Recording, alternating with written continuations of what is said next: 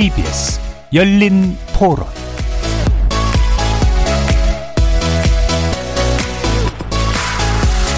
안녕하십니까. KBS 열린 토론 정준희입니다.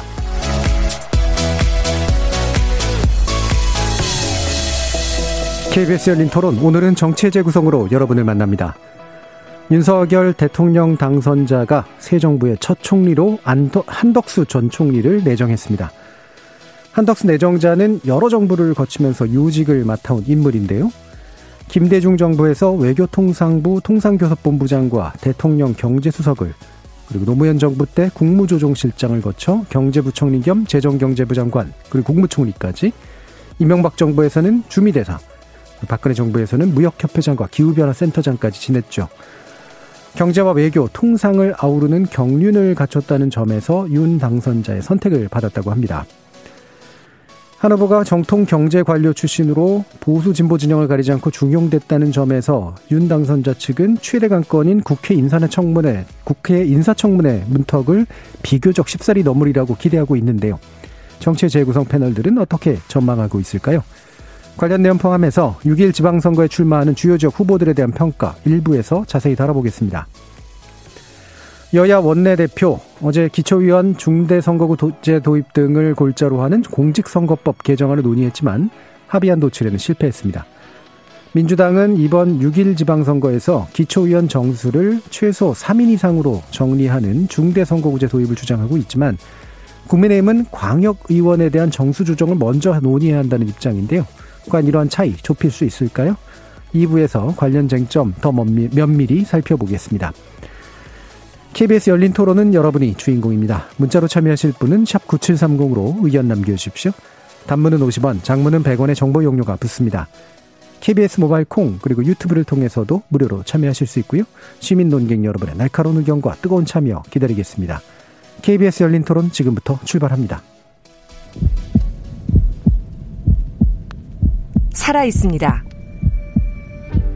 토론이 살아 있습니다.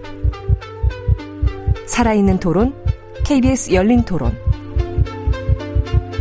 토론은 라디오가 진짜입니다. 진짜 토론, KBS 열린 토론.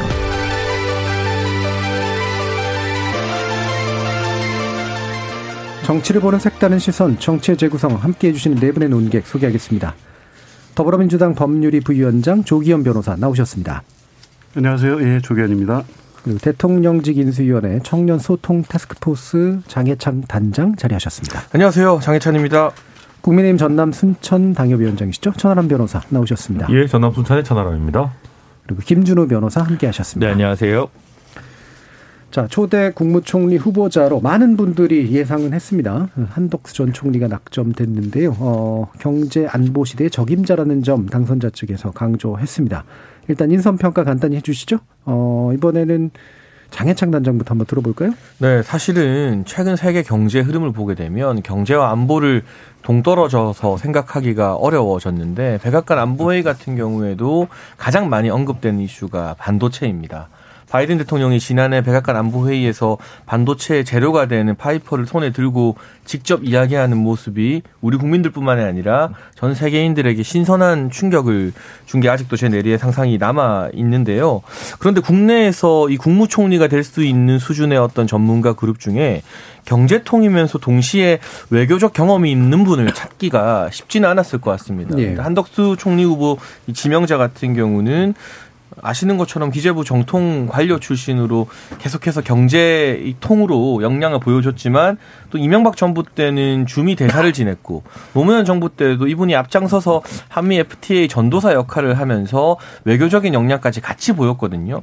그런 측면에서 대한민국에 참 보기 드문 경제와 외교를 동시에 다룰 수 있는 컨트롤 타워 역할의 적임자다라는 생각이 들고요.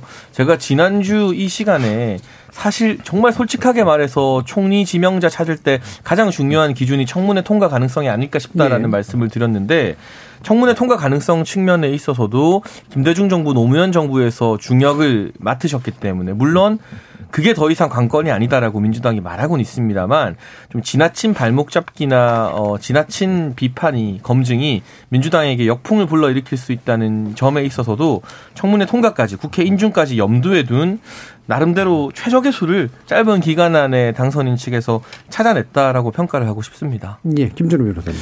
이제 총리 후보자는 사실 이제 네 그룹 중에서 하나 찾습니다. 정치인. 예전에는 관료 똑똑하다고 자부하는 관료보다 더 똑똑하다는 외국에서 박사받은 교수. 네, 실제로 뭐 이수성, 뭐 이홍구, 예. 이영덕 뭐 이런 분들이 있었습니다. 그다음에 이제 관료. 그 다음에 보통은 어, 정권 교체기, 정권 말미에 선거를 관리한다는 명목으로 법관 출신 음. 이런 분들이 이제 주로 이제 많이 됐었는데 그 중에서도 의외로 이제 관료 출신은 최근에 들어서는 좀 많이 이렇게 선임된 적이 별로 없습니다. 네. 예, 그래서 이번 정권 문재인 정권에서는 세 분 다 정치인 출신이었고요.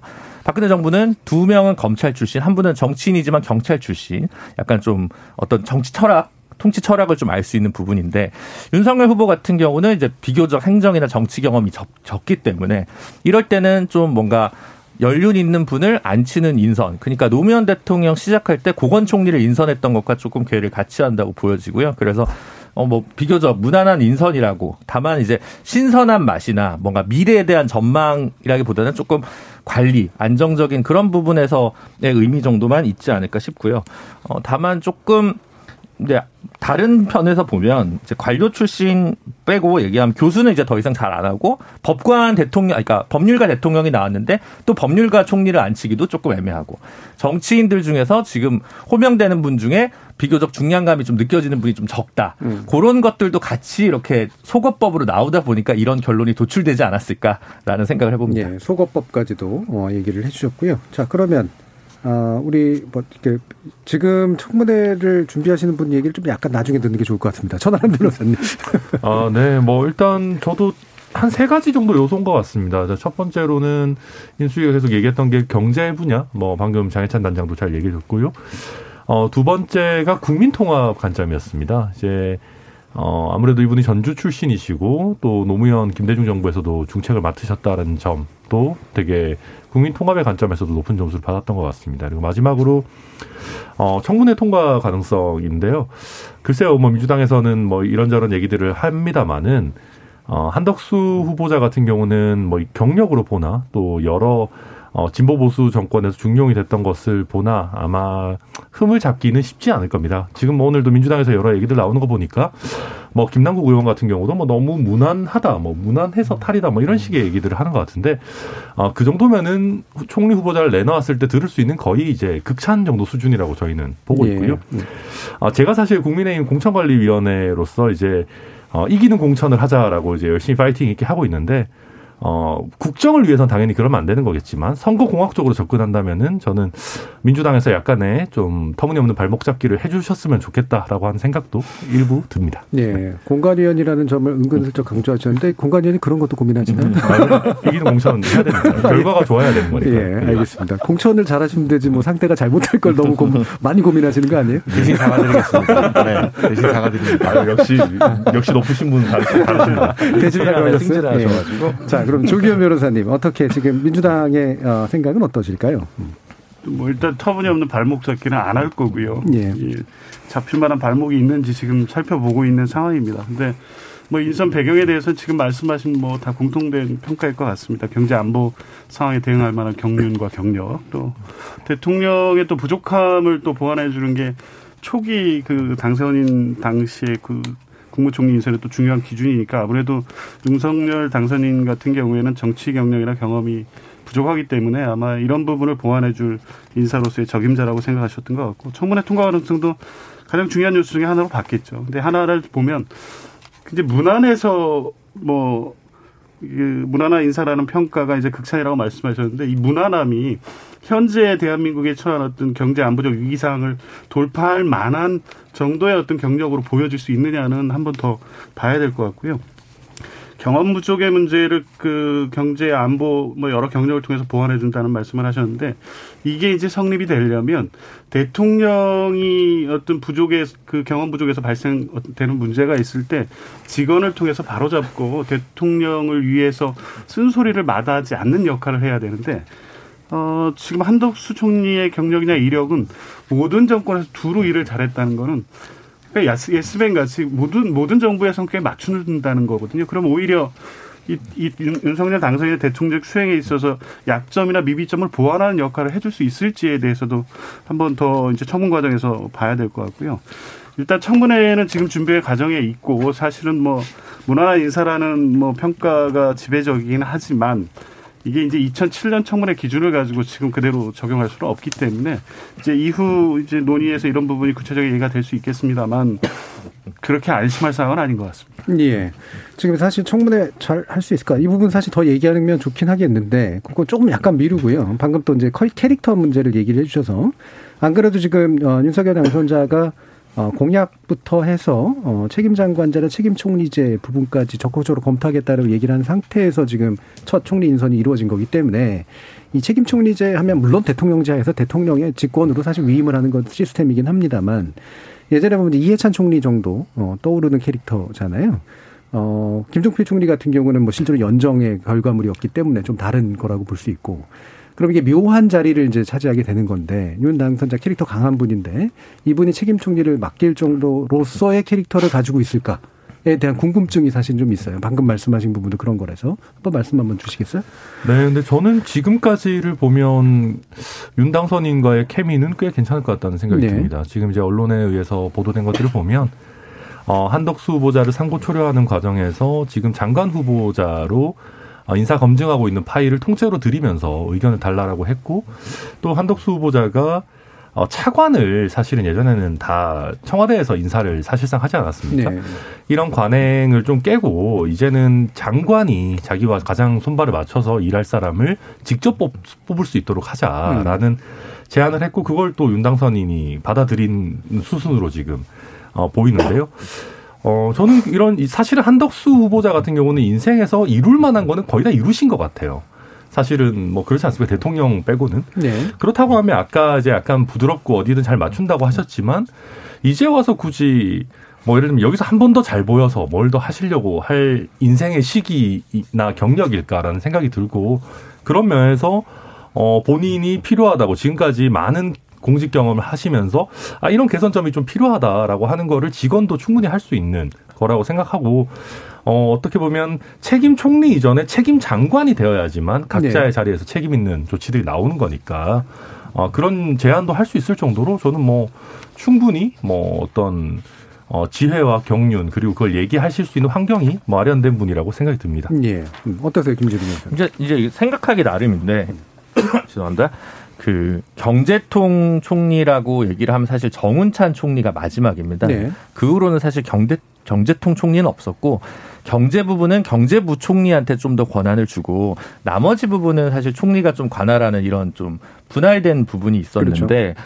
굳이 이제 옥상 옥 아니 그, 그렇게 둘 필요가 있을까라는 생각을 하실 수는 있을 것 같아요. 네. 그러니까 경제 분야가 굉장히 중요하지만 경제는 경제부 총리한테 맡기고 나머지 또한 열일곱 개 부처에 대한 장악이나 고민을 더, 더 많이 해야 되는 부분이 있지 않나라고 생각할 수도 있는 부분이긴 합니다. 그런 음. 부분에서 조금 더 어, 경제부총리를 선임을 잘 하고 총리는 그 외에 또 가치를 담아낼 수 있는 인선을 하는 게 새 정부가 성공할 수 있는 키워드는 아닐까라는 고민도 분명 했을 것 같은데 음. 아마 인물난 때문에 이렇게 좀 되지 않았을까. 네. 그리고 이제 보수 쪽에서는 항상 좀 어, 연륜이 있으신 분들 또 이제 공격하는 그게 또 있는 것 같긴 합니다. 예전에 뭐 김용준 소장을 총리로 하려고 네. 박근혜 대통령이 했다든가 그렇긴 한데 어, 이제 국민들 입장에서 보면 안심은 되는데 두근거리지 않는 그 아쉬움은 어떻게 할 수는 없겠죠. 그리고 네. 인사청문회 관련해서는 이분이 조금 사적인 부분인데 제가 알기로는 자제분이 없으십니다. 그래서 음. 이제 그 인사청문회 하나의 벽을 좀 너무 쉽게 넘어가는 부분 예, 변수가 하나 예, 있을 네. 것 같다는 생각은 듭니다. 예. 자 그러면 이제 뭐 결국 이제 책임 총리 문제하고 연관해 가지고 어 얘기를 좀 더 해봤으면 좋겠는데 예, 장현찬 단장도 또 말씀 주실까요? 그러니까 저도 사실 책임 총리제 핵심은 책임 장관제다라는 말씀을 예. 계속 드리고 있는데요. 일단 윤석열 당선인이 기존에는 장관들의 업무 보고를 수석이나 비서관이 받아서 대통령께 올리는 시스템이었다면 이제는 국무회의 정말 많이 하면서 장관들에게 직접 의견을 듣겠다, 벽을 낮추겠다라면서 장관들의 권한 대폭 키울 것을 예고하고 있고요. 그 차원에서 장관의 권한이 강해지면 내각을 통솔하는 총리의 권한도 자연스럽게 강해진다는 점. 그리고 제가 하고 싶은 말 굉장히 중요한 부분을 앞서 천하람 위원장이 해주셨는데 이분이 이제 국무총리 이후에 다음 어떤 자리를 바라보거나 정치적 경력을 생각할 만한 위치나 연배는 아니세요. 70대 초반에 다양한 경력, 총리까지 이미 한번 하셨다는 게 저는 이 한독수 지명자의 가장 큰 장점일 것 같은데 그렇기 때문에 소위 말하는 뒤 없이 본인이 그동안 공직 생활하면서 느꼈던 아쉬운 부분들, 미진한 부분들, 개혁이 필요한 부분에 대해서 가감없이 이야기할 수 있지 않을까. 사실 저도 인수위 안에 있고 과거에 선거 대책본부 시절을 거치면서도 가장 꺼내기 어려운 이야기가 인사에 대한 이야기거든요. 인사권은 후보와 그리고 당선인의 것이라는 인식이 팽배하기 때문에 인사를 이렇게 하자 저렇게 하자 이야기 꺼내는 거는 굉장히 어렵습니다. 그런데 한독수 지명자 같은 경우는 만나는 자리에서 바로 차관 인사에 대한 이야기를 해버렸어요. 네. 이거 장관에게 주면은 공직사회 분위기 훨씬 좋아질 것이다. 그러니까 이건 이 내막을 아는 사람들이 봤을 때는 엄청난 용기이고 기백인 것이거든요. 그런 차원에서 또 장재원 비서실장이 평한 것처럼 이전에 공직사회에서 다양한 경험을 통해서 아, 이루지 못한 개혁에 대한 어떤 마인드가 남아 있으신 것 같아요. 그게 이제 책임 총리제와 책임 장관제로 보여지는데 그만큼 연륜이 있고 경륜이 있지만 마냥 하던 대로 안정적으로만 내각을 운영하는 총리는 아닐 것 같다. 첫 자리에서 책임 장관제 차관을 장관 임명하는 이 대담한 이슈를 던질 정도면 못다 이룬 개혁의 꿈을 이번 윤석열 정부 초기에 많이 이루고 싶은 어, 그런 물리적 나이는 굉장히 연로하시지만 하고 싶은 게 굉장히 많은 그런 총리일 것 같아서요. 책임 총리라는 단어가 이번만큼 뭐 실현될 가능성이 높았던 적이 저는 없다고 음, 봅니다. 그러니까 핵심은 이제 장차관 인선에서의 이제 그 단위의 자율성을 훨씬 더 어, 노리는 책임 총리가 될 것이다라는 말씀이신 건데요. 조 변호사님도 말씀 주시죠. 그 책임 총리나 책임 장관제가 법률이나 제도로서 뒷받침되는 게 아닙니다. 그렇죠. 권력제 네. 의지에 음. 저 기대는 거기 때문에 그런 의미에서 보면 역대 정부가 제왕적 대통령제 폐해를 극복했다고 해서 계속 똑같은 얘기를 했었거든요. 이제 다만 실제 어느 정도 보장됐느냐에 대한 평가는 각기 다를 수는 있지만 이게 이제 의지만 갖고 되느냐 이 부분은 이제 당선인 그리고 이제 대통령직을 수행하는 윤석열 당선인께서 보여주는 태도에 따라 다른 건데 그 책임 장관제 뭐 의미 있다고 봅니다. 내가 통할권을 실제로 보장한다는 측면에서 보면 훌륭하다고 보는데 추천을 했는데 그거 안 받으면 무슨 의미가 있나요 이게? 그러니까 이제 추천권을 강제할 수단이 없다는 거죠. 그러니까 이 제도로서 이런 부분을 받아들이고 수용하고 안착이 되면 좋긴 한데 이게 책임 총리든 책임 장관제든 이런 한계가 있어서 결국에 이제 권력구조 개편은 개헌과 연계돼서 이제 논의돼야 되고 어, 대통령 당선자의 결단에 의지해야 될 사안이기 때문에 이런 부분을 과연 이제 한덕수 내정자가 이제 자기 소신 있게 계속 밀어붙이면서 목소리를 낼 수 있느냐에 대해서 과거 경력을 통해서 볼 때는 다소 의문이 든다 이런 측면이고요.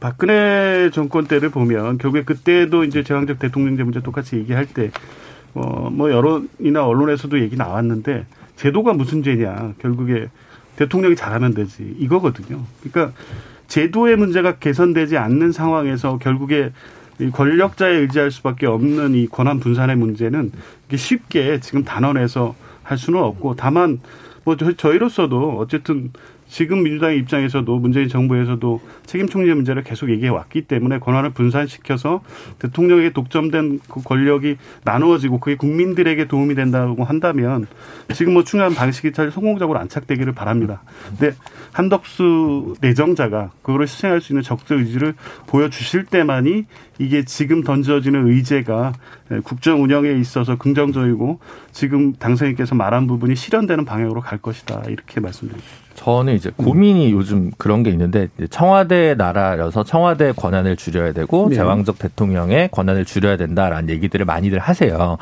근데 이제 한편에서는 이제 내각을 중심으로 해야 되고 국회를 중심으로 해야 된다 이런 전통적인 이제 정치학자분들의 네. 얘기가 계신데 다른 분들은 그냥 청와대가 너무 많다 이렇게 느슨하게만 생각을 해서 장관들한테 가면 좋은데 음. 실제로 이제 외부인 장관들이나 이렇게 될 경우는 자칫 관료에게 포위되는 수가 굉장히 많고 네. 장관은 실제로 테이프 커팅을 하고 연설문을 쓰고 아 연설문 쓰진 않죠 연설을 하고 다니고 하다가 이제 장관 임기가 끝날 수가 있거든요 그러다 보니까 대통령 국정 철학을 녹여내는 문서들을 만드는 기획 부서는 청와대가 하고 실질적인 운영의 오퍼레이팅은 부처에서 하는 이런 이원적 체제가 되고 있는데 기획과 운영이 분리되는 것도 문제입니다만 현재 시스템에서 사실은 각 부처들이 어 온전하게 중장기의 계획을 갖고 기획을 하고 이렇게 갈 수 있는 시스템인지 좀 의문이 들고 자칫하다가는 자 정말 어, 관료들에게 끌려가는 대통령이 될 수 있다는 측면에서 청와대를 무조건 줄인다라고 얘기하는 것이 시원해 보일진 몰라도 꼭 좋을 거냐.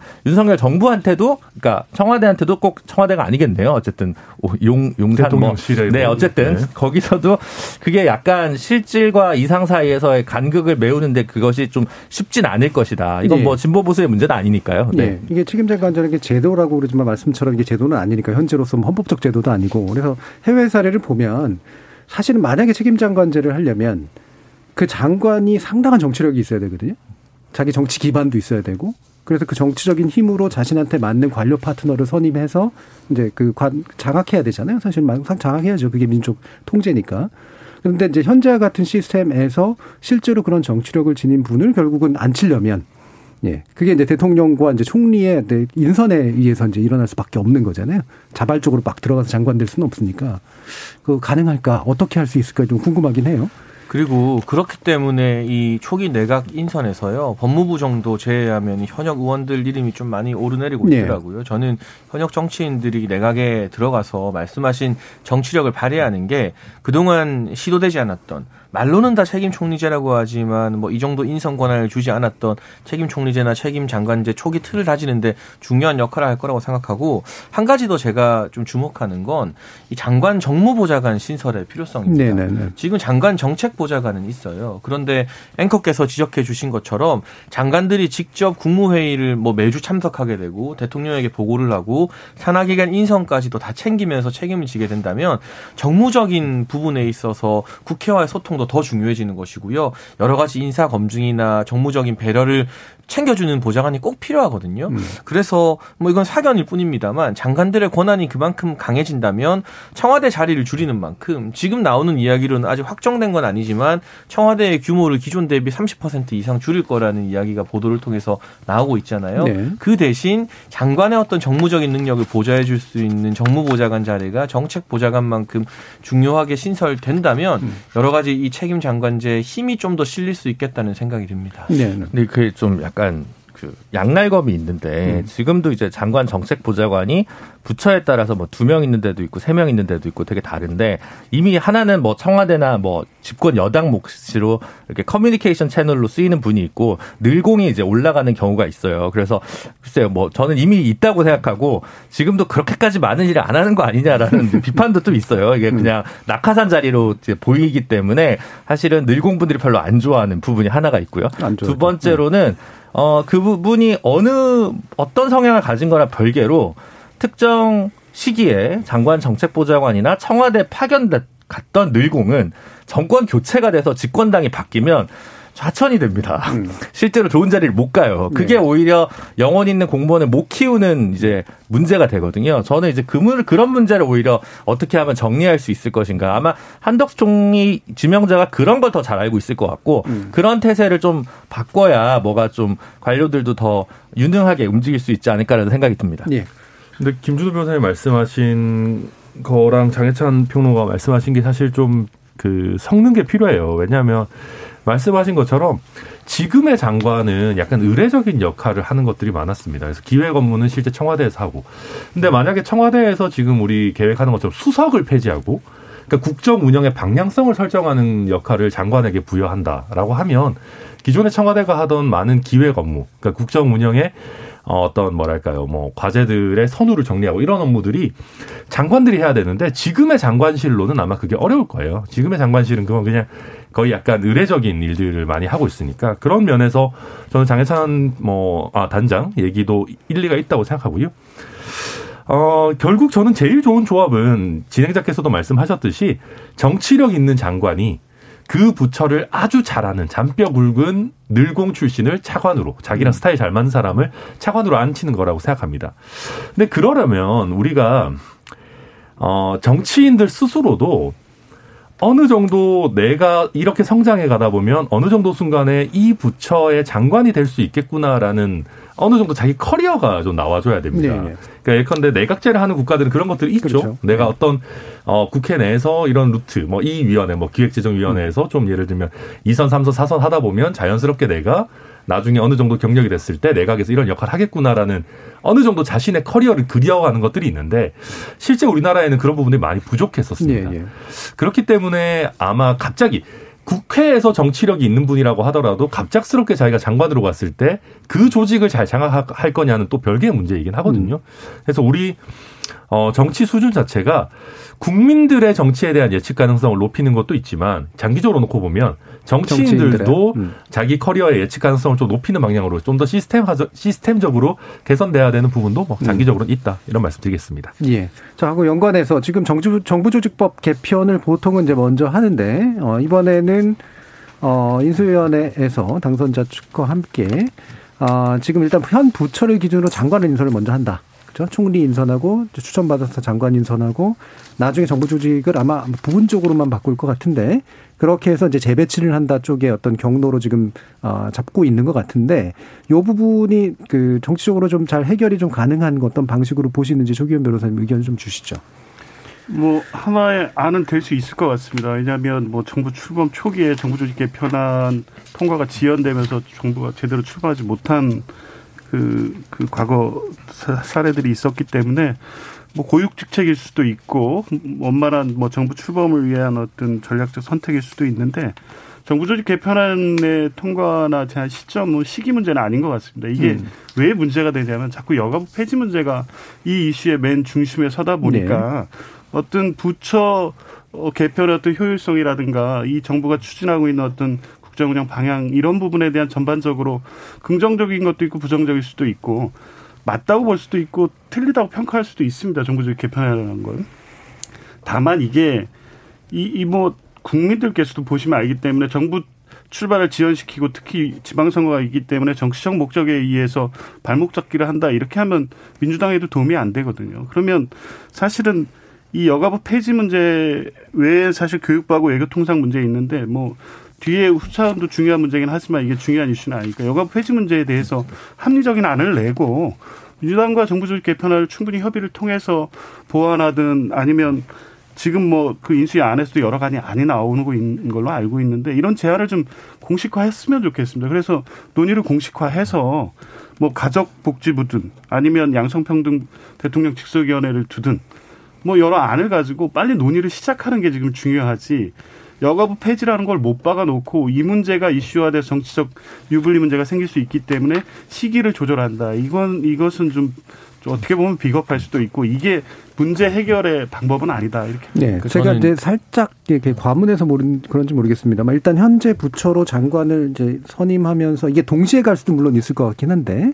그러면서 정부 조직 개편이 같이 되면서 또 청문회 뭐 순차적으로 되고 이럴 수도 있을 것 같긴 한데 이미 이제 장관이 그, 그 부처에서 장관이 통과가 됐는데 그 부처를 이름을 바꾸거나 뭐 통폐합을 하면 이게 인적으로 좀 재배치를 하는 게 실질적으로 원활한가? 근데 그런 의문이 좀 들긴 한단 말이에요. 뭐 다소간에 진통이 있을 수도 있고 예. 또 정부 조직 개편을 염두에 둔 부처에는 장관 임명 서두르지 않아도 되는 그런 그러니까요. 예. 기술적인 방법들도 있고요. 예. 저는 지금 인수인의 정부 조직 개편 TF 소속이 아니기 때문에 네. 어떤 안들이 논의되고 있는지는 모릅니다. 그리고 음. 공식적으로 어떻게 정부 조직 개편하겠다는 안은 아직까지 안 나왔어요. 다만 선거 과정에서 여성가족부 폐지라는 공약에 공약을 만드는데 참여했던 일원으로서 사견을 밝히자면 전공 승부해야 된다고 생각합니다. 음, 정면 이거 승부를. 이 폐지 공약을 대선 때 핵심 공약 중 하나로 내세워서 국민들의 선택을 받았어요. 그 선택에 있어서 긍정적인 부분도 있고 뭐 부정적인 부분도 일부 있을 수 있겠죠. 그런데 지금 지나치게 정무적인 고려를 많이 해서 이도 저도 아닌 이 정부 조직 개편을 내놓게 되면요. 네. 이 공약을 지지해 준 분들도 실망시키고 그렇다고 해서 이 공약 반대했던 분들 마음도 살 수 있느냐? 그렇지 않거든요. 그래서 지금 인수위가 잘하고 있는 것은 여성가족부 폐지라는 당초의 원칙을 꾸준히 견지하고 있는 것. 이건 잘하고 있다고 보고 이 기조를 유지하되 다만 우려를 나타내는 분들에게 이 아동이나 이 청소년 약자 보호 또 성범죄 피해자 보호에 대해서는 다른 부처나 신설 부처에서 두텁게 할 것이다라는 보완책을 계속 드리는 게 중요하지 이거 이름이나 폐지 여부 가지고 간 보는 게 제일 안 좋은 것 같아요. 시그널이 명확해야 된다. 뭐 어느 쪽이든. 그러니까 저는 정치에서 제일 안 좋은 게 간 보는 것 같거든요. 예. 그런 지금 사실 인수위는 계속 못을 받고 있는데 언론에서 뭔가 한두 가지 검토되는 안을 가지고 이럴 수도 있다 저럴 수도 있다 좀 음. 지레 짐작하는 것 같은데 인수위의 기조 자체는 폐지라는데 신용현 대변인도 거의 선을 명확히 그었던 것 같고요. 네. 다만 지금 말씀해 주신 것처럼 인수위의 국정과제 발표가 마무리될 즈음에는 그럼 어떤 식으로 우려하시는 분들도 만족시킬 수 있는지 그 보완책과 대안책을 잘 갖고 나와야겠죠. 그게 네. 미비하면 민주당이 당연히 비판할 것이고 정부 조직 개편에 동의 안 해줄 것이고 그게 합리적이고 미래의 어떤 인구 감소 문제에 적절히 대응할 수 있는 신설 부처안 등을 들고 나온다면 민주당도 출범 초기 이 정부의 정부 조직 개편에 마냥 반대하기는 힘들 겁니다. 네, 제일 획기적으로 제가 볼 때는 부처 이동을 많이 시킨 건 이명 박 전 대통령이었는데 그걸 박근혜 전 대통령이 다 원위치 시켰습니다.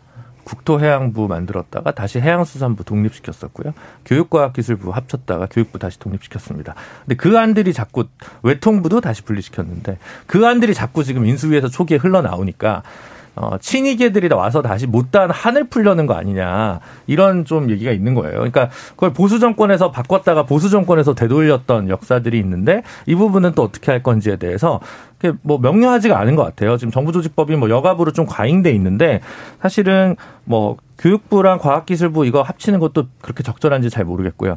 해양 같은 경우도 뭐 해양 쪽 하시는 분들은 이거 계속 독립부서로 가야 조금 더 안정적인 게 되지 아니면 국토부 너무 크기 때문에 그 중에 일부에 있어서는 이게 좀 어, 독자적인 발전이 어렵다 이렇게들 보시거든요. 또뭐 어, 단골 메뉴로 중기부를 계속 둘 거냐라든가 뭐 이런 이슈들이 있습니다. 물론 원점에서 다 검토할 수는 있겠지만 어, 여가부는 뭐 본인들 공약이시니까 그렇다 치더라도 적어도 이명박 정부처럼 그렇게 높은 어, 격차로 당선된 새 정부가 아니라면 좀 여러 가지 기술을 명확히 하는 것도 좋겠지만 좀 소통하고 경청하는 리더십도 필요한 게 아닌가 싶습니다. 그 최근 한덕수 총리 지명자 인터뷰에 저는 힌트가 좀 있는 것 같은데요. 부처 개편이나 이를테면 뭐 산업부로 가 있는 통상기능 외교부로 다시 옮기는 문제에 대해 질문을 받고 지금 둘 다 해봤는데 잘 안 되는 건 이 운영의 문제인 것이지 부처나 기, 이 조직의 문제는 아니다라고 답하셨어요. 그렇다면 한덕수 총리 지명자도 정부 조직 개편에 있어서는 막 대대적인 개편을 찬성하는 쪽은 아닌 것 같아서 음, 거기에 좀 힌트가 있을 것 같아요. 기존 관료하셨던 분은 사실 상당히 그럴 가능성이 높죠, 솔직히. 예. 네, 그리고 특히나 저희가 먼저 장관을 인선하고 그 다음에 정부 조직 개편을 네. 하게 된다면 진행자께서 말씀하신 대로 너무 이제 급격하게 바꾸게 되면 예를 들면 그렇죠, 장관 하겠죠. 네, 장관 선임 했는데 음. 한 2, 3주 있다가 짐 음. 빼세요 이러면 굉장히 또 모양새가 이상해질 수 있기 때문에 아마도 또 그 윤석열 당선인 같은 경우도 지금 태도를 보면 일 잘하고 성과 내는 게 중요하지 막 뭘 이렇게 크게 막 많이 억지로 바꾸려고 한다는 것 같은 느낌은 들지는 않아요. 음. 그러다 보니까 좀 여가부 얘기가 많이 나오는 것 같은데 글쎄요 뭐 뭐 다 잘 말씀해 주셨습니다마는 어, 모든 부처라는 것이 갑자기 하던 일을 모두 다 없애버릴 수는 없습니다. 최소한 다들 아시겠지만 그 부처가 갖고 있는 법령상 의무들, 예. 기능들은 당연히 다 인수인계가 돼야 되기 예. 때문에 그걸 어떻게 잘 효율적으로 재분배하느냐의 문제고요. 실제 저희도 이게 민주당에서도 꽤나 압박이 있는 일이라는 거를 알고 있습니다. 그러니까 뭐 박지원 비대위원장을 비롯해서 또 최근에 이제 2030 여성들의 민주당 입당도 많고 뭐 예. 이런 그 민주당에서도 양보하기가 쉽지 않은 문제라는 걸 저희 국민의힘에서도 좀 잘 알고 있기 때문에 음. 그렇다고 해서 저희가 뭐 간을 보거나 이상한 형태로 가겠다라는 게 아니라 여성가족부 폐지는 하더라도 꼭 필요한 여성가족부에서 수행해야 되는 기능들은 잘 뭐 할 거다라는 말씀드리고요. 저는 이제 제가 다른 방송에서 우스갯소리로 여성가족부를 당장 폐지할 수 없다면은 우리 이준석 대표를 여가부 장관으로 하면 어떻겠냐 이런 얘기를 하고 그랬었는데 예, 예 농담입니다. 예. 예. 그때도 호응 별로 안 좋았죠. 네, 그죠. 예. 두 번째로 대신 사과드리겠습니다. 중간위원 교체가 좀 사과할 일이 많이 많으시네요. 자, 원래는 일부에서 이제 그 어, 민주당 등 어, 양당의 주요 지역에서의 출마 인사들에 관련된 이야기를 좀 해보려고 했는데요. 이게 뒤에 나오는 정식 개편 문제하고도 좀 약간 연관이 좀 있어서 어, 일부를 좀 일찍 마치고 2부로 연결해가지고 하면 좋을 것 같습니다. 그래서 들어온 문자 몇 가지 좀 소개시켜 드리면요. 8980님이 풍부한 경륜을 가진 총리 내정자 미래의 첨단 이슈 분야를 보필할 수 있는 장관을 잘 기용하셨으면 합니다. 기자분들과도 소탈하게 식사하시는 보면 하시는 것을 보면 소통 잘할 것 같아요. 응원합니다라는 말씀 주셨고요. 9166님이 출신 지역은 중요하지 않고 능력이 뛰어나야 하는데요. 젊고 능력 있는 세인물은 없었나 하는 그런 아쉬움이 좀 남네요라는 의견도 주셨습니다. 자, 1부는 이 정도서 일단 마치고요. 2부에서 어, 지방선거 관련된 이야기를 좀 더 자세히 나눠볼까 합니다. 여러분은 KBS 열린 토론과 함께하고 계십니다. 토론이 세상을 바꿀 수는 없습니다. 하지만 토론 없이 바꿀 수 있는 세상은 어디에도 없습니다.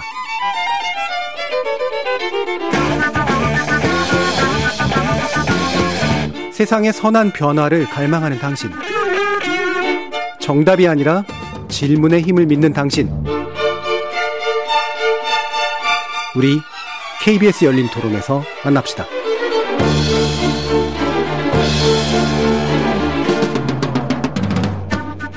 KBS 열린 토론 정치의 재구성 김주루 변호사, 천하람 국민의힘 전남 순천 당협위원장, 장해창 인수위원회 청년소통 테스크포스 장해창 단장, 그리고 조기현 더불어민주당 법률위 부위원장 이렇게 네 분과 함께 하고 있는데요. 어, 이부 좀 뒤에서 어, 선거구에 관련된 이야기 잠깐 간단히 나누면 될 것 같고 그 전에 지금 출마 명단들이 이제 어느 정도 저 대진표가 좀 짜이고 있는 듯한 느낌이 드는 물론 아직 경선이 남았습니다만 아, 부분인데 일단 가장 눈에 띄는 게 서울시장과 경기도지사 이제 후보에 관련된 건데요. 어, 송영길 전 대표가 서울시장 출마를 선언했죠. 거의 막파제 이제 선언을 하게 된 건데 이게 끌려 나온 거냐 아니면 실제로는 의견이 그 내심하고 싶었던 게 있었던 거냐부터 해가지고 여러 가지 좀 이야기들이 많습니다. 일단 조기현 변호사님께 어, 당에 관련된 이야기 좀 들어 먼저 들어보면 좋겠네요. 여러 의견들이 있더라고요. 네. 들어보니까 뭐 오늘 김인석 의원님도 이 부분에 대해서 강하게 비판을 하셨던데요. 음. 뭐 분명히 존재하는 이론이 있습니다. 어쨌든 불과 한 달 전에 대선 패배 책임을 지고 그 사퇴한 지도부가 다시 직후 선거에 출마하는 게 맞느냐는 문제적이 분명히 있고요. 근데 어쨌든 이게 4월 2일까지 주소 이전 시한이기 때문에 네. 당으로서나 또 송영길 대표도 여러 기회를 차단할 필요는 없다. 음. 결국에 뭐 전략공천으로 송영길 전 대표를 하겠다는 것은 아니고 서울시장 선거를 최대한 어떤 뭐 접전 내지는 이길 수 있는 선거로 만들기 위해서는 후보의 풀 중량감 있고 또 검증된 인사들이 여러분이 같이 뭐 경선 과정을 통해서 음. 어, 선거 분위기도 좀 만들고 특히 수도권 선거 전반을 승리로 이끌어야 되기 때문에 그런 부분에 있어서 필요하다는 의견도 분명히 있습니다. 네. 근데 어찌됐든 부담스러운 건 사실이죠. 뭐 어쨌든 0.7% 차이 선거든 결과든 어쨌든 패배한 선거인 거는 분명하고 현재 뭐 당 지지율이 다소 높게 나오고 또 당선인의 지지율이 낮다고 해서 우리 패배의 어떤 책임이나 이 결과가 희석되는 건 아니거든요. 네. 여전히 반성과 어떤 쇄신의 노력을 기초로 해서 지방선거에서 평가받는 선거여야 되는 것은 변함이 없기 때문에 대선 패배 책임론이라든가 이런 부분이 다 자꾸 부각되는 건 당으로서는 부담스러운 네. 분명하고요. 아마 이런 논란들은 계속 있는데 이게 이제 이제 공천 과정이 이제 시작되기 때문에 아마 당내에서도 그런 부분에 대한 교통 정리를 해가고 있는 상황입니다. 예. 자, 당에서는 말씀하기가 좀 어려운 부분들이 되게 많이 있으셔서 네, 네. 다양한 무난한 얘기를 해줄 수밖에 없으셨는데 정보를 일단 주신 거고요. 다른 세 분의 평가를 간단히만 들어보도록 할게요. 일단은 어, 이게 이제 어, 공관위원으로서 어떻게 하는 게 더 좋은 선거 구도를 만들 것이냐 문제 빼고 네. 빼고 어, 일단 그냥 객관적으로 어떻게 평가되세요? 어. 전하는 변호사님. 이거는 민주당에서 이미 명언들이 많이 나왔죠. 뭐, 그 차출이 아니라 자출이다. 음. 그리고 뭐 하산한다고 해놓고 혼자 갑자기 등산한다. 어, 뭐, 그 메시지들이 너무 좋아요. 아, 맞는 말씀이신 것 같고요. 그 송길 대표가 너무 과한 연출을 많이 했었습니다. 그 찾아온 분 만나고 또 하필이면 어, 수많은 우리나라의 사찰 중에서 굳이 또 양산에 가셔가지고 또 문재인 대통령의 사절을 찍어 올리시면서 문재인을 지키겠다 이런 거, 이런 부분들은 자출인 게 또 맞는 것 같고요. 음. 실제 민주당 당내에서 송영길 대표가 뭐 국회의원도 할 만큼 해보셨고 광역단체장도 해보셨기 때문에 인천시장을 다음번에 대선의 꿈이 있다라는 얘기들이 뭐, 네. 뭐 심상치 않게 많이 흘러나오고 있고 아무리 쉽지 않은 서울시장 후보라고 하더라도 서울시장 후보는 결코 희생하는 자리가 아닙니다. 엄청난 스포트라이트를 받는 자리고 음. 당의 큰 support를 받는 자리거든요. 그런 면에서 저는 어, 송영길 대표가 이번 서울시장 도전을 통해서 뭔가 다음번 대선을 준비하는 하나의 어, 포석으로 삼고 있다라는 생각이 들고 민주당에서도 그런 것들을 많이 느끼실 텐데 이걸 그냥 가만히 보고만 있겠느냐. 그리고 또 이게 지금 이재명계 대 나머지 기존 친문 내지는 이낙연계의 또 기싸움으로 되고 있기 때문에 저는 뭐 국민의힘 사람으로서 이 송영길 대표의 어, 차출을 빙자한 자출이 어, 민주당 내 권력 다툼을 더 심화시킬 거다 이렇게 음. 전망하고 있습니다. 네, 장혜찬 단장. 이번에 민주당 신임 원내대표 선거에서 알려진 바에 의하면 박홍구 원내대표가 박강원 의원한테 아슬아슬하게 이겼거든요. 한 자릿수 표차라고 하잖아요. 그러니까 당이 지금 이재명 전 지사 위주로 완전히 장악된 게 아니에요. 네. 그런데 송영길 대표나 김동연 전 이제 새로운 물결 아직 대표인가요? 이 두 분이 각각 공천을 받아서 선거에 나가면 이건 이재명의 선거가 되는 겁니다. 네. 두 분이 뭐 만에 하나 이기면 모르겠지만 지게 되면 송영길의 패배나 김동연의 패배가 아니라 이건 이재명의 두 번째 패배로 기록될 겁니다. 그 이후에는 가뜩이나 지금 아슬아슬하게 균형을 유지하고 있는 친 이재명계와 비 이재명계의 갈등이 당내에서 폭발할 가능성이 높아요. 저는 개인적으로 이해가 잘 안 되는 게 이재명 전 지사의 어쨌든 가능성을 이번 대선을 통해서 어느 정도는 보여줬는데 네. 왜 이렇게 끝나자마자 조급하게 무리한 양날의 검을 휘두르는가. 음. 물론 두 곳 중에 한 곳에서 이기면 모르겠습니다. 한 곳에서라도 이기면 이재명 전 지사가 8월에 전대를 통해서 조기 복귀할 가능성이 높아집니다만 만약 두 곳 다 지면은 언제 복귀할지 가망이 없어지는 것이거든요. 음. 그래서 공천은 저는 개인적으로는 송영길 전 대표와 김동연 대표가 각각 받을 거라고 확신합니다. 뭐 여러 가지 여론조사나 네. 당내 역학관계를 보면 그런데 잘 되면 모르겠지만 안 됐을 때 너무 위험한 차기 주자 이재명에게 치명상을 입힐 수 있는 양날의 검을 좀 조급하게 민주당이 일찍 휘두르는 감이 있다고 생각합니다. 음, 저는 뭐 이재명 후보의 정치 여정 뭐 이 부분까지 해석은 못 하겠고요. 솔직히 어, 지방선거가 2018년 빼고 2010년이나 14년을 기준으로 보면 좀 양당이 비겼다라고 평가하는 경우가 많습니다. 그리고 광역 단체장 당선자 기준으로는 다 한 석씩 정도 차이가 났었거든요. 네. 2010년을 보면 그 당시에 한명숙 후보를 오세훈 후보가 이겼고 유시민 후보를 김문수 후보가 이겼습니다. 그 굉장히 작은 차이였고요. 네. 또 인물 경쟁력으로 그 당시 무소속 어, 진보 대연합 후보였던 김두관 후보가 경남지사를 저 야권에서는 처음 예. 진보 쪽에서는 처음 당선되고 이광재 의원이 그때 강원도지사를 인물 경쟁력으로 처음 이겼습니다. 예. 지방선거의 핵심은 바람도 바람이지만 국회의원 선거보다는 조금 더 인물 구도가 되게 그렇죠. 핵심이라는 거죠. 예. 지난 14년 선거에서 근데 유정복 시장한테 송영길 대표가 졌어요. 인천시장 재선에 실패했단 말입니다. 거의 보기 드문 경우입니다. 음. 그 민주당 쪽 단체장 쪽에서 보면 그래서 단체장으로서의 경쟁력 혹은 단체장으로서의 행정 능력이 기대되는가라는 부분에서 송영길 후보는 대선 패배와 무관하게 물음표가 찍히는 후보이기 때문에 그 부분에서 과연 민주당에서 이거를 좋아할까. 그래서 내부에서의 캠프나 줄석이나 뭐 개파나 이런 문제는 굉장히 복잡해서 민주당 안에 계신 분들은 그에 따라 자신의 발언에 대한 해석을 되게 달리 볼 수 있기 때문에 자제하거나 또는 왜곡하거나 이럴 수 있겠지만 바깥에서 보면 어 물론 전체적으로 보면 지금 오세훈 현 시장이 훨씬 우월한 구도 속에 있는 선거 구도인데 송영길이라는 카드가 최고의 카드냐? 저는 그렇게 보이지는 않습니다. 예. 보통 이제 지방선거는 현역 프리미엄이 상당히 강한데 거기서도 별로 아니었던 적이 있었다고 한다면 과연 이 지방선거에서 송 대표 자체가 이물론으로도 우수할 수 있느냐 이제 이런 의문을 좀 제기를 해주셨는데 이게 이제 또 민주당의 현재 상황을 대변하는 면도 좀 있긴 하잖아요. 아무래도 주요 지역들에서 이제 막, 어, 이 정도면 충분히 이길 수 있어 라고 생각되는 좀 중량급 인물들을 만들어내기가 좀 어려운 조건에 처해 있는 상태. 이게 이제 경기지사도 그렇고 사실 외부에서 사람을 데려오는 거나 마찬가지 방식이니까 기타 지역에서도 이제 비슷한 고민들을 하고 있는데 일단 당에서 이런 인물 난이라고까지 해야 될지 모르겠습니다만 어떤 고민들을 하고 계신지 아니면 고민이 없으신지. 이제 보도되는 거와 같이 이제 서울시장 선거 예. 문제 지금 송영길 전 대표 문제가 부각이 되면서 이제 서울시장 이슈가 이제 다른 지역의 이슈를 지금 삼킨 형국이라 잘 부각은 되지 않고 있는데 네. 경기도만 해도 뭐 이제 김동연 최물결 그 당 대표님과 합당 절차가 진행 중입니다. 예. 아마 이제 곧 당 민주당 후보 선출 과정을 통해서 나올 텐데요. 거기 뭐 이제 중진 의원들 여러분이 같이 지금 경쟁하고 음. 있고 뭐 안민석 의원이라든가 조정식 의원 또 염태영 수시장 꽤 중량감 있는 의원들입니다. 또 그리고 충청이나 또 세종 또 뭐 이런 부분 정통적으로 좀 불리했던 영남권을 제외하고는 여전히 경쟁력 있는 후보들이 네. 출마 의사를 밝히고 적극적으로 지금 선거 운동을 펼치고 있고요. 인물란이라고 할 정도의 지금 상황은 아니라고 음. 보고요. 이제 서울시장이 갖고 있는 선거, 서울시장 선거 갖고 있는 상징성 때문에 예, 더군다나 이제 재보궐선거에서 큰 표차로 패배하고 네. 뭐 대선에서 뭐 5% 정도로 좁혀졌다고는 하지만 여전히 막강한 오세훈 후보를 상대해서 하는 선거 쉽지 않은 선거이기 때문에 서울시장 선거를 두고 이제 필적하면 견줄 만한 또 이길 만한 아니면 또 수도권 전체에서 의미 있는 승부를 펼칠 만한 후보를 낼 수 있느냐의 문제 때문에 이제 인물 나이라든가 이런 문제 보도도 있긴 한데요.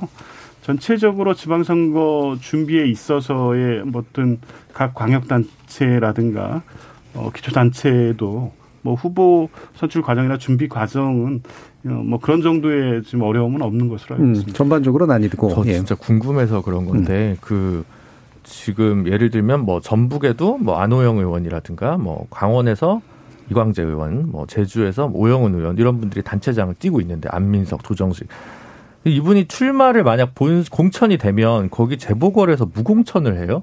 민주당은 종로처럼 음. 아니면 공천을 해요. 아, 이거 좀 진짜 궁금해서 그냥 물어봐서. 그렇죠. 이게 애매한 상태입니다. 그죠? 네. 네. 이거를 사실은 그, 어, 지금 종로 무공천했던 거는 좀 이게 뭐 당원 당규하고는 별로 상관이 없는 그런 문제였기도 네. 했었던 그렇죠. 거라서. 이거는 그러니까 공천을 하겠죠. 민주당 음. 입장에서. 그 많은 데를 다 무공천을 한다고 봐야죠. 비대위에서 고심을 하고 있을 겁니다. 그런데 이제 지금 이제 전체 이 전, 전국 동시 지방선거이기 때문에 그 원, 무공천 원칙을 정한다는 거는 현실적으로 어려울 것 예, 같고요. 예, 예. 다만 이제 그 그렇게 해서 발생되는 보궐선거의 문제에 대해서 어떻게 이제 국민들을 설득할 것이냐 이런 과제가 남겠죠. 예. 자 그러면 이제 이걸 좀 넓혀가지고요. 국민의힘의 사정까지도 한번 좀 봅시다. 일단은 국민의힘은 아무래도 대선 이긴 그 여파도 좀 있고 아직까지는 여론 지형상 좀 유리한 면들도 좀 분명히 있어서 예를 들면 뭐 용인시장 뭐 이렇게 하겠다는 분들 뭐 엄청나게 많이 나오고 당협위원장 세 분 다 나오는데 그러니까요. 네. 네. 이게 뭔가 이렇게 어떤 되는 지방 같은 그런 느낌을 아직까지는 적어도 주고 있는데 지금 이제 경기도지사 같은 경우에는 이제 유승민 의원이 결국 끝까지 있다가 이제 또 출마까지 선언을 했잖아요. 상당히 그래도 뭔가 정치적인 전기가 될 수 있다라고 판단을 하신 걸 텐데요. 네. 어떠세요? 어, 일단, 뭐, 경기도도 지금 여러분들이 공천을 신청하실 걸로 보이기 음. 때문에 제가 뭐, 유승민 전 대표가 뭐, 무조건 될 거다 이런 전제에서 말씀드린 것은 아니고. 의원도 가능성이 있고요. 예, 네. 뭐, 제가 또 공관위원이니까 음경분을 예. 유지해야 되는 부분이고요. 예. 어, 다만 이제 그 유승민 전 의원 같은 경우도 뭐, 본인이 전략 공천을 반드시 바라는 건 아니다. 예. 공정하게 경선하겠다라는 태도를 보이고 있으니까 조금 지켜봐야 될 겁니다. 근데 방금 말씀해 주신 것처럼 국민의힘에서 지역 일꾼이 되겠다, 지방선거에 나가겠다 하는 분들이 어, 사실 굉장히 좀 표현이 그렇습니다만 굶주려 있었습니다. 왜냐하면 2018년 선거는 누가 나와도 안 되는 안 네. 네, 선거였기 음. 때문에 그러니까 거의 한 꽤 오랜 기간을 기다려 오신 거거든요. 한 네. 8년 가까이 사실은. 음. 그러다 보니까 많은 분들이 이제 오랜만에 해볼 만한 선거다. 특히 음. 수도권에서 해볼 만한 선거다라고 하기 때문에 어, 많은 분들이 지금 뛰어들고 있고요. 또 한 가지 다른 변수는 민주당과 다르게 아, 저희는 지난 총선에서 굉장히 참패를 했기 때문에 네. 놀고 계신 분들이 굉장히 많습니다. 음. 그러니까 이번 지방선거를 통해서 현역으로 복귀를 하려는 분들도 굉장히 많기 때문에 상대적으로 민주당에 비해서 저희가 인재 풀이 좀 많아 보이는 그런 음. 약간의 착시 같은 음. 것도 분명히 있습니다. 그럼에도 불구하고 어 저희 목표는 어, 최소한 대선에서 저희가 이겼던 지역들, 네. 그게 기초 단체장이든 아니면 광역 단체장이든 어 대선 이상의 인물 경쟁력을 최소한 뭐 그와 유사한 정도의 수준을 유지를 해서 어, 이겼던 지역들은 최소한 수성하자라는 음. 것들을 저희 현실적인 목표로 삼고 음. 있습니다. 네, 공관위원으로서 굉장히 정제된 언어로 얘기를 해주셨고요. 좀 더 자유로운 언어로 장혜창 단장 말씀 들어볼까요? 네, 경기도는 네. 대선 승리 이후에 취임 추후 집권 여당에게 유리한 선거라 해도 예. 국민의힘에게는 영원한 험지일 수밖에 없습니다. 음. 지난 대선에서도 그렇죠. 45만 표 정도 졌더라고요. 그 표차가 꽤큰 편이잖아요. 이재명 전 지사의 영향력이 여전히 남아 있는 편이고 민주당에서 김동연 전 부총리 영입하는 거 저는 굉장히 위협적인 카드라고 네. 생각을 해요. 그래서 어, 어떨 때 이 험진 경기도에서 보수 정당 출신 도지사가 나왔느냐를 잘 복귀해 봐야 된다고 생각을 하는데 음. 뭐 손학규 전 대표도 어쨌든 나중에 한나라당 왔다가 다시 가셨지만 네. 그리고 그 다음에 김문수 전 지사 또 남경필 전 지사 공통적으로는 보수 정당 안에서는 가장 이 진보와 소통이 잘 되는 그 중간이나 왼쪽에 가까운 분들이 경기도에서 당선이 됐거든요. 그렇다면 경기도 내에서 보수 정당이 경쟁력을 갖기 위해서는 이 보수 정당의 메인 주류 정치인보다는 비주류에 가까운 정치인들이 오히려 경기도에서는 유리하다. 그 부분이 저는 유승민 후보의 강점이라고 음. 보여지는데 대신 당내 경선이라는 만만치 않은 파고를 넘기 위해서는 전통 지지층에 대한 어필도 좀 더 해야 될 것 같고요. 심재철 전 의원 같은 경우는 지역 내 조직과 지지세가 굉장히 또 탄탄한 편입니다. 네. 또 김은혜 의원도 다크호스로 분류가 될 수 있는데 상대적으로 지금 국민의힘의 경기도지사 후보군은 세 분 다 개성이 굉장히 뚜렷해요. 음. 유승민, 심재철, 김은혜. 그런데 어, 민주당의 이 후보군은 김동연과 김동연이 아닌 분들로 제 눈에는 그렇게 정리가 네. 되거든요. 그렇다 보니 김동연이 아닌 분들이 오늘 굉장히 적나라한 언어로 김동연 세물결 대표를 비판하고 나섰어요. 그렇죠. 네. 국정농단에 뭐 관련이 있다던가. 뭐, 뭐 음. 이게 상상, 네. 상상하기 힘든 이야기들이 막 음. 중진 의원들 입에서 나오는데 네. 이게 김동연 후보한테만 불리하고 경기도 표만 깎아먹는 게 아니라 민주당 전국표를 그렇죠. 민주당 경기도 경선 과정에서 깎아먹을 가능성이 되게 높아 보여요. 네. 특히나 이 영원한 다크호스인 안민석 의원이 거기 계시기 때문에 음. 이걸 잘 관리하지 못하면 민주당 비대위나 공간위에서 경기도뿐만이 아니라 다른 지역으로 악영향 많이 끼칠 수 있다는 게 민주당 경기도 선거의 어려움인 것 같습니다. 저는 그거 보면서 와, 이 정도로 내부 경쟁이 치열하면 아, 민주당 안 가기 잘했다 이런 생각 들었어요. 네, 아까 내부 사람들끼리는 좀 어느 정도 지켜주고 그래야지. 아, 이렇게 제가 뭐 크게 반론을 하는 거 아닌데 예. 장해찬 우리 그 인수에 계신 높은 분이시지만 제가 직원을 한 언어 인플레가 좀 있으신데 음. 경기도의 최초의 민주당 당선자가 이재명 후보고 민주당의 보수 정당의 험지가 아니었습니다. 경기도가 실제로 약간 이거 좀 문제가 있어. 요 이인재 지사부터 해가지고 전국 선거 지지율을 보면 아, 아니, 쉽지 않은 것이 아니, 쉽지 않지만 영원한 뭐 험지 이렇게 얘기하기에는 너무 이제 짧고요. 예. 이제 이재명 후보가 최초기 때문에 엄살이 좀 셌죠. 네, 좀 세, 많이 셌다. 최근에 딱한 번 냈는데 민주당이 그걸 어떻게 얘기해요? 최근에 그런 지표도 있어요. 이제 서울 내 젊은 인구들이 경기도로 많이 유출되고 그래서 경향적으로는 확실히 고령화되면서 네. 경향적으로는 민주당에게 유리하다는 거 부인하기 힘들죠. 예. 험지예요, 험지. 예. 네, 어쨌든 뭐 네. 제가 볼 때 그거는 조금 이제 안 맞는 것 같고, 그러니까 결국 중요한 건 본선 경쟁력이라는 거죠. 그러니까 본선 경쟁력 있는 사람이 돼야 누가 되든 이제 각각 그 좀 될 거다라는 거죠. 김진표 후보가 계속 본선 경쟁력이 좀 약하다 보니까 민주당 안에서 그 경기도지사 후보 나왔을 때 본선에서 성적표가 안 좋았던 거라고 저는 생각하거든요. 그래서 양당이 그거를 가장 고민해야 될 것 같고 오늘 그 각종 가상 대결을 아시아 경제에서 의뢰한 여론조사가 있더라고요. 근데 뭐 어쨌든 경제통인 두 분이 제일 압도적인 경쟁력, 네. 아, 제일 어, 노, 자, 나은 경쟁력 이런 거로 좀 나온 것 같습니다. 양당 음. 모두요. 예. 네. 지금 이제 당내 분란의 가능성에 대해서 음, 조 변호사님 좀 말씀 더 주시죠. 네. 네. 그 이제 최근에 적합도 여론조사 음. 나오기 시작하는 시점이잖아요. 아무래도 그때 지지율 격차가 많이 나면 음. 이게 이제 그 상호 경선에서 어렵다는 것을 뭐 중진이시고 또 정치력이 많으시기 때문에 이제 그런 부분을 다분히 의식하신 네네. 네. 이제 공격으로 보이는데 아마 이것도 뭐 시기적으로 음. 이렇게 지나고 결국에는 뭐 지금 아직 그 합당 절차가 완료되지는 않았습니다. 민주당의 후보로 나가시는 네. 분 아니겠습니까? 네. 그건 뭐 김동연 후보가 되든 아니면 안민석 음. 후보가 되든 조정식 후보가 되든. 근데 결 그렇기 때문에 이 한계를 넘어서서 실제 당의 위해를 가하는 정도의 공격이 계속될 것 같지는 않고요. 네. 이제 초기에 이제 어쨌든 경쟁하는 과정에서 이 경선 구도가 이 포지셔닝 되는 상황에서 일시적인 현상으로 보이고요. 아마 이제 공관이라든가 당이 경선 관리 체계로 들어가면 이런 부분에 대해서도 당 차원에서 어느 정도 관리가 될 것이고 어, 당내 갈등 때문에 지방선거에 음. 큰 대의가 틀어지거나 승부에 영향을 주는 정도의 갈등 양상으로 갈 것으로 보지 네. 않습니다. 그러니까 제가 재밌는 게 갑자기 생각났는데 지금 유승민 후보를 향해서는 일부 이제 경기도지사 출마한 다른 국민의힘 예비 후보들이 배신자다 비판하고 있거든요. 네. 근데 이건 유승민 후보 입장에서 별로 안 아파요. 음. 몇년 동안 들었던 이야기라서. 네. 그리고 국민의힘 전통 지지층도 그게 막 새, 색다른 공격이나 네거티브가 아닌데 음. 김동연 후보에게 국정농단 구역자라고 하는 건 너무 참신하고 색다른 공격이라 뇌리에서 박인돼서 잊혀지지가 않아요. 그런 측면이 예. 좀 재밌는 차이인 것 같아요. 사실 민주당에서 저희가 너무 민주당 얘기 나오니까 신나서 얘기하는 느낌인 것 같긴 네. 한데 사실 민주당에서 국정농단 얘기하는 거는 벨트 아래 때리는 느낌이거든요. 네, 제가 네, 봤을 네. 때는. 근데 네. 사실 그래서 이게 글쎄요 안민석 의원 입장에서 굉장히 속상하실 수 있죠. 오랫동안 경기도 이제 열심히 갖고 오셨는데 약간 이렇게 되니까 그럴 수 있는데 이게 과연 한 번에 그칠 것인가? 저는 그랬을 거면 이런 센 공격을 초장에 안 하셨을 것 같고요. 실제 보면 그 이재명 그 고문의 대장동 관련한 의혹도 국민의힘에서 처음 나왔던 게 아니에요. 사실은 민주당 안에서 아마 이낙연 네, 경선 당시에요. 예, 경선 당시에 나왔던 것들이기 때문에 어, 내부 경쟁이 민주당은 엄청 살벌한 것 같습니다. 예. 그 얘기를 그래서 국민의힘 쪽 얘기도 좀 더 해보죠. 김재원 국민의힘 최고위원이 굉장히 좀 짜증이 날 만한 그런 상황이 이제 벌어지고 있잖아요. 어, 결국에는 대구시장 문제인데요. 이미 이제 홍 의원이라고 하는 굉장히 강한 거물과고의 이제 맞부딪힘인데 아, 유영하 변호사가 박근혜 전 대통령 후광을 입고 지금 출마를 시사했습니다. 상당히 나올 것 같은데. 음. 굉장히 곤란하지 않겠어요? 공관위원 얘기는 좀 나중에 듣고 장해찬 단장부터 들을까요? 개인적인 전망이자 네. 정치 평론가로서 분석해 보면 대세별 지장이 없을 거라고 생각합니다. 예, 예.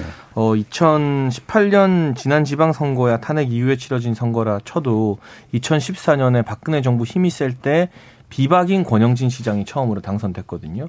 그러니까 이번에 불출마했지만 권영진 시작부터가 친박이 아닌데 실제 세는 크지 예, 않다. 음. 박근혜 정부 때 대구시장이 되신 분이에요. 예. 물론 대구 시민분들이나 보수 지지층에서 박근혜 전 대통령에 대한 안타까운 마음과 지지가 결코 얕다고 말하는 건 아닙니다. 하지만 박근혜 전 대통령에 대해서 안타깝고 그런 마음이 있다고 해서 실제 시장 선거에서 이 전 대통령과 가까운 분에게 표를 주냐는 또 완전히 다른 문제고 분리된 문제이기 때문에 저는 유영아 변호사의 출마가 큰 지각 변동을 일으키지 못할 거라 보고요. 다만 김재원 전 최고위원이 홍준표 의원을 열심히 추격해가는 모양새 아니겠습니까? 예. 그러면 김재원 전 최고위원 입장에서는 유영아 변호사와 단일화를 한번 시도해 볼 만 하죠. 음. 왜냐하면 홍준표 전 의원은 과거 당 대표 때 박근혜 전 대통령을 향해서 뭐 춘향인 줄 알았는데 향단이었다. 그리고 직접 출당시키는 등등의 네, 네. 여러 가지 악연적 요소가 많이 남아 있거든요. 그런 걸 적극 부각시키면서 김재원 전 최고가 유영하 변호사와 단일화를 하게 됐을 때는 단순히 유영하 변호사 혼자 출마했을 때보다는 판에 미치는 영향이 좀 더클 음, 거라고 그렇죠. 봅니다. 친박계의 어떤 의미도 좀 있기도 하고요. 어. 어. 예. 김재로 변호사님. 이게 좀 부당한 걸 수도 있는데 홍준표 대표가 제일 유리한 것 같고요. 예. 유영하 변호사나 김재권 최고위원은 홍준표 대표가 시장이 되면서 생기는 재보궐 수성구에 있는 걸 노릴 것 같습니다. 그래서 예. 완주 쪽보다는 실제로 이분들이 왜냐하면 시장이 목표가 아니라 음. 사실은 이제 정치를 정치권. 업으로 할 수 있는 그렇죠. 선출직 자체가 목표이신 분들이어서 조금 그 제한적이지 않나. 현재 음. 유영하 변호사가 만약 달성 군수를 나간다면 음. 그건 좀 다를 것 같은데 대구시장까지는 좀 영향력이 어, 박근혜 전 대통령이 후원회장이라고 해서 따놓은 당상이다 음. 이렇게 되지는 않을 것 같습니다. 조 변호사님 어떠세요? 이게 박전 대통령의 실제 의중이 어떤지는 모르겠어요. 그 뭐 정치하는 분은 네. 유력자를 통해서 본인의 정치 입덕을 다지는 게 이제 정치 상례니까. 근데 어찌됐든 유여 변호사가 박근혜 전 대통령하고 각별한 관계이고 뭐 누구나 다 아는 사실이고. 근데 국민의힘에서는 뭐 탄핵의 강을 건넜다고는 하지만 여전히 어, 성공매 박심 논란이 되는 것 자체가 부담스러운 건 분명하거든요. 네. 그런 측면에서 대구시장 경선 과정에서 이 부분이 자꾸 부각되는 것은 뭐 당내 부담이 될 것은 분명해 보이고 특히 또 이제 한 측면에서 보면 홍준표 전 대표나 김재원 최고 두 분 또 입심이 만만치 않은 분들이잖아요. 지금 이제 어떻게 보면 그 경기도지사 선거에서 민주당이 오늘 뭐 이렇게 음. 어떤 뭐 메시지 갈등 정도를 넘어서는 뭐 어떤 경쟁이나 공격들이 막 이루어질 것 같아요. 그 과정에서 유영아 변호사의 출마 여부도 출마 문제도 역시 그런 이슈에 같이 묻히면서 대구 음. 시장 선거가 사실 국민의 힘이 이제 탄핵 이후에 집권 여당으로서 가는 데 있어서 어떤 당내 어떤 안정된 네. 기반을 갖고 가느냐를 어떤 볼 수 있는 어떤 바로미터가 될 것 같습니다. 네, 상대당에 이제 불을 지피는 걸 지금 다시 넘기셨어요. 네, 네. 저희 진흙탕 싸움이니까 이제 아, 기다리고 계시는 느낌인데. 어, 글쎄요, 저는, 어, 유력한 정치인과의 어, 관계를 강조해서 정치를 하는 것. 저희 세대가 보기에는 조금 올드한 방식이라고 생각합니다. 뭐 제가 이제 물론 공관위원이기 때문에 굉장히 중립적인 발언을 해야 네. 됩니다만은 그냥 이제 저도 개인으로서 한다면은 그런 면에서는 이제 조금 어 유영아 변호사 입장에서도 단순히 박근혜 대통령을 열심히 지금까지 뭐 뭐랄까요 뒷바라지 해왔다라는 걸 넘어서서 본인이 어떠한 후보로서의 경쟁력을 갖고 있는지를 오히려 더 어필해야 되는 시기가 음. 아닌가라는 생각하고요. 어, 뭐, 말씀하신 것처럼 뭐 어떤 단일화라든지 이런 부분들도 당연히 뭐 굉장히 큰 쟁점이 될 겁니다. 근데 그와 별개로 저는 이제 박근혜 대통령 의 정치 참여에 대해서 사실 저도 걱정이 많았습니다. 음. 그러니까 지금 국민의힘의 전체 판세 말씀하신 것처럼 좀 악영향을 주고 국민의힘이 어렵사리 미래로 나아가려고 하는 이 뭐 이준석 당대표 당선이라든지 뭐 여러 가지 이런 것들 특히나 또 탄핵에 관련 있었던 뭐 윤석열 당선인의 당선 뭐 이런 것들이 있는데 음. 좀 과거로 회귀하는 느낌이 들까봐 저도 걱정을 많이 했는데 다행히 유영아 변호사가 오늘 이제 얘기한 걸 보면 박근혜 대통령께서 선거 전면에 뭐 완전히 등장하실 것 같아 보이지는 않아요. 네. 뭐 이제 뭐 유영아 변호사 출마한다 하니까 박근혜 전 대통령이 뭐 돈도 없으실 텐데 어떡하냐 했더니 유영아 변호사가 뭐 아, 그러면 후원회장을 맡아달라 네. 했더니 네. 그러자라고 했, 던 정도를 놓고 보면 이거는 박근혜 전 대통령께서 유영아 변호사에 대해서 갖고 있는 어떻게 보면 어, 하나의 뭐 보답, 네, 음. 마음을 뭐 그 정도 인간적인 관계인 것 같고 이것만 봐가지고 박근혜 전 대통령이 대구시장 선거에 전면으로 등장하실 것 같아 보이진 않는다. 예. 그 점은 저희 당으로서는 조금 어, 뭐 다행이라면 다행스러운 점이다 말씀드릴 수 있겠습니다. 자 시간이 많이 남지 않았죠. 원래 2부에서 핵심적인 내용이었던 이제 선거구부터 해서 정치제도 개편에 관련된 문제 어, 조금 노, 논의를 해봐야 될 것 같은데요. 제가 시간을 좀 적게 남긴 이유 중에 하나도 잘 안 될 것 같은 느낌이 판마다 이제 들어서. 좀 가장 그래도 좀 지금까지 열정을 보이셨던 김준호 변호사님 말씀 한번 먼저 들어볼게요. 일단 어제 원내대표 회동 여야 양당 원내대표 회동이 이제 성과 없이 끝났습니다. 근데 이번 주 목요일인가요? 금요일인가요? 그 원내대표를 새로 국민의힘이 선출하기 때문에 일단 이번 주에는 네. 논의의 진척이 더 없을 것 같고요. 실제로 지방선거를 해야 되기 때문에 결국 국회에서 결론은 다음 주 중으로 날 것 같습니다. 음. 이게 1차 포인트이고요. 음. 어, 조정이나 협상과 관련해서 자, 일요일 날 무슨 얘기가 있었는지 아직 좀 잘 알려지지는 않았습니다만 전반적으로 국민의힘 쪽에서는 큰 관심은 없는 것 같습니다. 네. 그냥 이대로가 좋다라고 음. 얘기를 하는 것 같고요. 시민단체 쪽에서는 그렇다면 민주당이 뭐 단독으로 할 거냐 아니면 어, 시도의회를 많이 의석을 차지하고 있기 때문에 그 안에서라도 정치 실험을 좀 해봐야 되는 거 아니냐 네. 이제 이런 얘기를 좀 하고 있는데 만약 그런 실험을 민주당이 하려고 하더라도 지금 2에서 4인으로 되어 있는 거를 뭐 2에서 5인 정도로 바꿔줘야 이게 현실적으로 기술적으로 좀 실험이 가능한 부분이 있거든요. 음. 그래서 뭐 그런 정도라든가 아니면 광역의회가 제일 불비례성이 심합니다. 그래서 광역의회 정도라도 뭐 비례대표 의석을 좀 늘린다든가 음. 뭐 이런 중간항 정도라고도 해서 선거제도 개혁과 관련해서 뭐 큰 뜻은 국민의힘이 없지만 뭐 다당제나 이런 것들에 관해서 인수위원장이나 당선인도 중대선거구제 환영이나 이런 얘기를 했기 때문에 조금 조정하는 모습을 보여주기를 저는 좀 기대하고 있습니다. 예, 이게 이제 선거구제 개편이나 이런 정치는 결국은 상당 부분의 합의적인 분위기가 나오지 않으면 좀 어려운데 여론의 압박이 없으면 또 더더욱이나 어렵잖아요. 근데 여론이 잘 이 부분을 눈치를 채고 있는 상태는 분명히 아니라서 국민의힘은 그냥 사실 별로 관심이 없을 수밖에 없을 것 같거든요. 기본적으로 좀 반대하거나 좀 안 좋은 입장이기도 하고요. 일단은 이게 지금 당장 시급한 민생 과제가 아니라는 게 국민의힘 당 입장인 것 같고요. 예. 어, 저는 제 의견을 말하기보다는 기초의회 중대선거구제 도입했을 때 생길 수 있는 부작용 설명 드릴게요. 네. 공평한 차원에서. 지금은 풀뿌리 민주주의라는 원칙 아래 기초의원이라는 구의원이나 일반 이제 기초자치단체 시의원들은 담당하게 되는 면적이 굉장히 좁아요. 그러니까 우리 동네 민원을 해결하는 해결사 역할을 하는 의원입니다. 여기서부터 네. 지방 자치나 지역 정치가 출발하는데 이게 중대 선거 문제가 돼버리면 이 지역구 면적이 굉장히 넓어지게 돼요. 광역시 의회급으로 광역의원급으로 넓어지게 되면요. 여기서 세네 명이 뽑히게 되면 한 사람의 동네 의원이 담당하는 면적이 넓어지게 되고 이분들이 그 지역 동네 골목골목의 사소한 민원을 해결해주고 지역 주민들과 밀착하는 의미가 굉장히 퇴색됩니다. 음. 그러한 어떤 풀뿌리 민주주의나 동네 기초 기초의원의 의미를 퇴색시킬 만큼 중대 선거구제를 기초의회에 도입시키는 것이 절박한 문제냐? 예. 모든 정치 제도는 얻는 게 있으면 잃는 게 있는데 저는 이 3, 4인 선거구 많이 만들어서 그렇게 되면 가장 큰 이득을 볼 정당이 정의당인데 정의당 기초의원 많이 만들어 주는 그 이득보다는 동네 동네마다 우리 동네를 대표하는 구의원들이 있어서 지역 풀뿌리 정치했을 때 얻을 수 있는 이득이 훨씬 더 크다고 생각합니다. 저는 음. 좀 생각이 좀 다른데요. 일단 음. 2인 선거구, 3인 선거구, 4인 선거구는 지금도 있는 거고요. 그래서 중대 선거구를 확대하는 거지 없던 중대 선거구를 실시하는 건 아닙니다. 좀 그 말의 결이 약간 더 확장하는 말의 결이 네. 장해찬 평론가님 좀 틀리신 음. 것 같고요. 두 번째로는 이거를 2인 선거구에서 3인 선거구로 하면 실제로는 민주당이나 뭐 국민의힘이 한석을 더 얻어갈 가능성이 크고요. 제일 큰 수혜자가 정의당이 되는 게 아닙니다. 예. 그래서 그것도 왜냐하면 출마자 자체도 그렇게 많지 않기 때문에 그건 사실 그것도 팩트가 다르고요.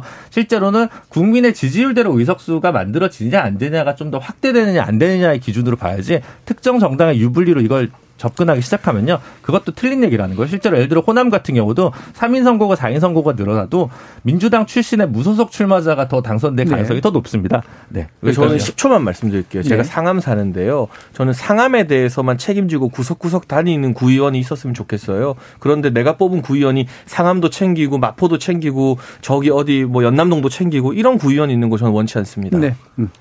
그 지금 국민의힘 측에서는 이제 그 지방자치 제도에서 풀뿌리 민주주의를 강조하시면서 네. 지역 대표성 문제만 이렇게 말씀하시는 거죠. 지금 음. 장혜찬 평론가 말씀처럼.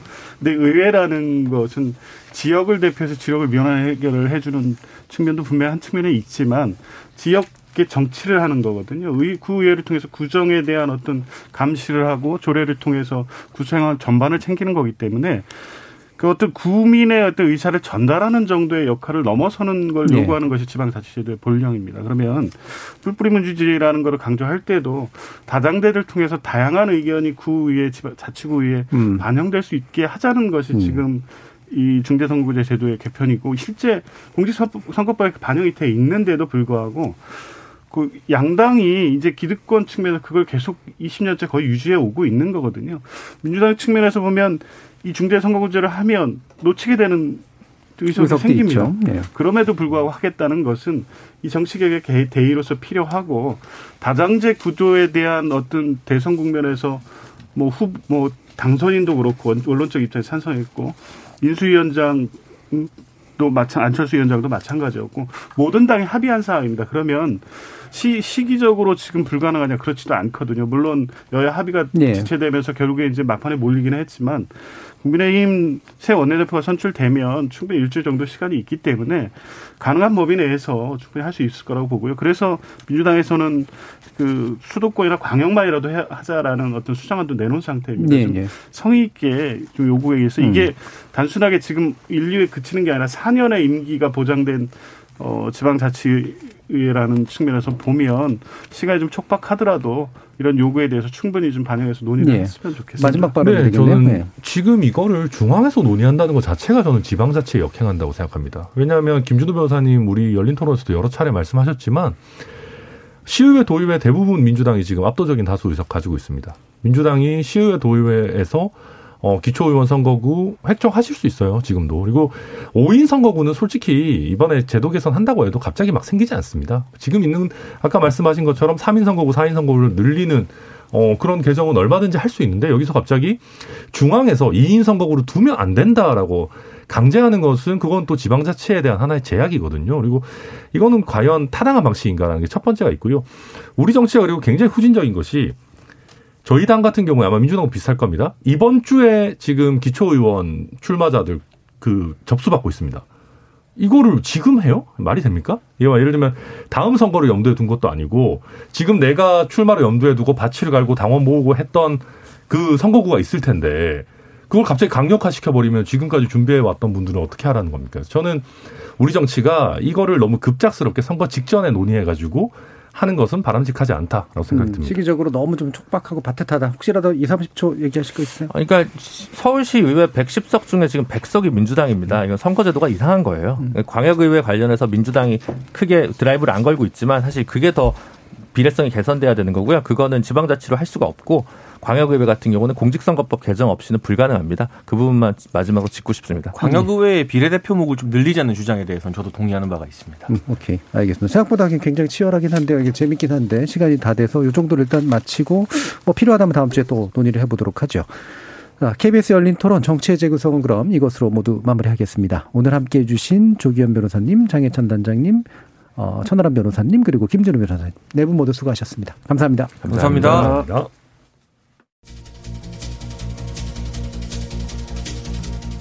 현대 민주주의 정치에서 선거는 특별한 이벤트가 아니라 차라리 상시적인 운영, 운영 원리에 가깝다고 할 만하죠.